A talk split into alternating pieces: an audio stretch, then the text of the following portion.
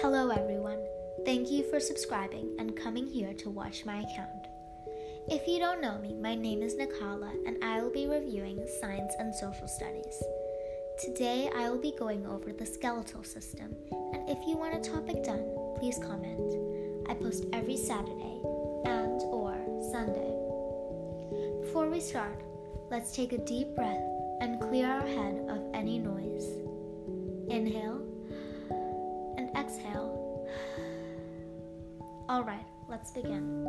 The function of the skeletal system is to provide shape and support, enable you to move, protect organs, produce blood cells, and store minerals and other materials until it is time for it to be used. Our human skeleton is divided into two parts the axial skeleton and the appendicular skeleton. Cartilage is a strong connective tissue that is more flexible than a bone. Collagen is a type of protein that can be found in cartilage. There are three types of cartilage hyaline, elastic, and fibrous.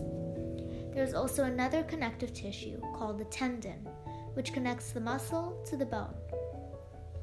There are three types of muscle in the human body smooth, cardiac, and skeletal, or striated. The smooth muscle can be found in hollow organs or blood vessels. The cardiac muscle can be found in only the heart, whereas the skeletal muscle is attached to the tendon, the bone, and the aponeurosis. Involuntary is muscle that is controlled by autonomic nervous system, or in short, automatic and uncontrollable. An example would be your heartbeat. You don't control when your next heartbeat will be. Voluntary is a muscle that can be controlled. An example would be waving your hand because you have the option to do it or not.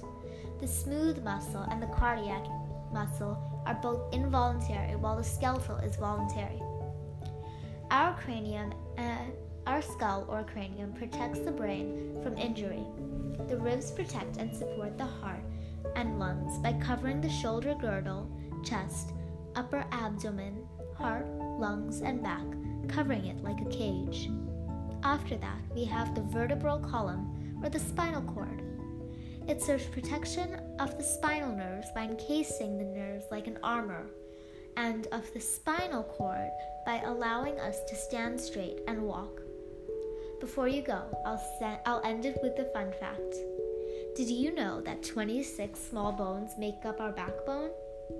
Anyways, thank you so much for coming and listening. I really hope this helps, and don't forget if you want a topic done, just comment and I will do it. Bye!